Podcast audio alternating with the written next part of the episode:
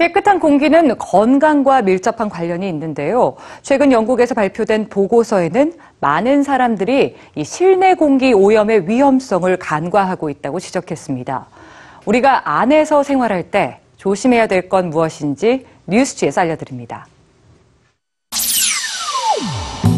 달콤한 향기를 풍기는 각종 방향제와 상쾌한 향기를 남기는 청소용품들, 그리고 요리할 때 풍겨 나오는 맛있는 냄새.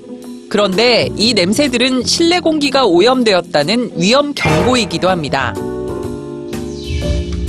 유럽에서 한 해 약 9만 9천 명의 목숨을 앗아가는 것은 다름 아닌 실내 공기 오염. 대체 무엇이 실내 공기를 오염시켜 죽음에까지 이르게 하는 걸까요?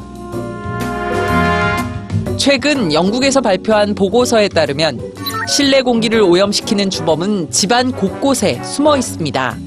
살충제 스프레이, 납성분이 든 페인트, 각종 세정제뿐만 아니라 방향제나 향초를 사용할 때도 공기 중에 휘발성 유기화합물과 각종 유해 물질이 배출됩니다.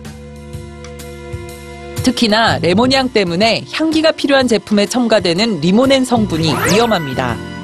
공기 중에 떠도는 리모넨을 들이마실 경우 체내에서 발암물질로 변화하기 때문이죠.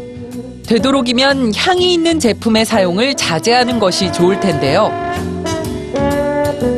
영국의 보고서는 많은 사람들이 실내 공기 오염의 위험을 심각하게 받아들이지 않는다고 경고합니다.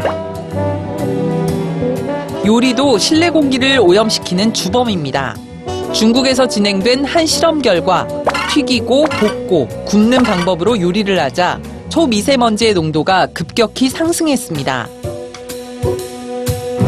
중국인들이 즐겨 먹는 가지볶음은 세계보건기구가 정한 일일 초미세먼지 기준치의 30배 이상의 초미세먼지를 배출한 끝에 만들어졌죠.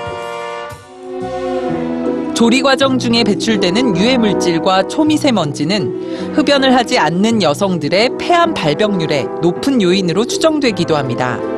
실내 공기 오염을 피할 수 있는 방법은 조리 후 반드시 30분 이상 환기하는 것입니다.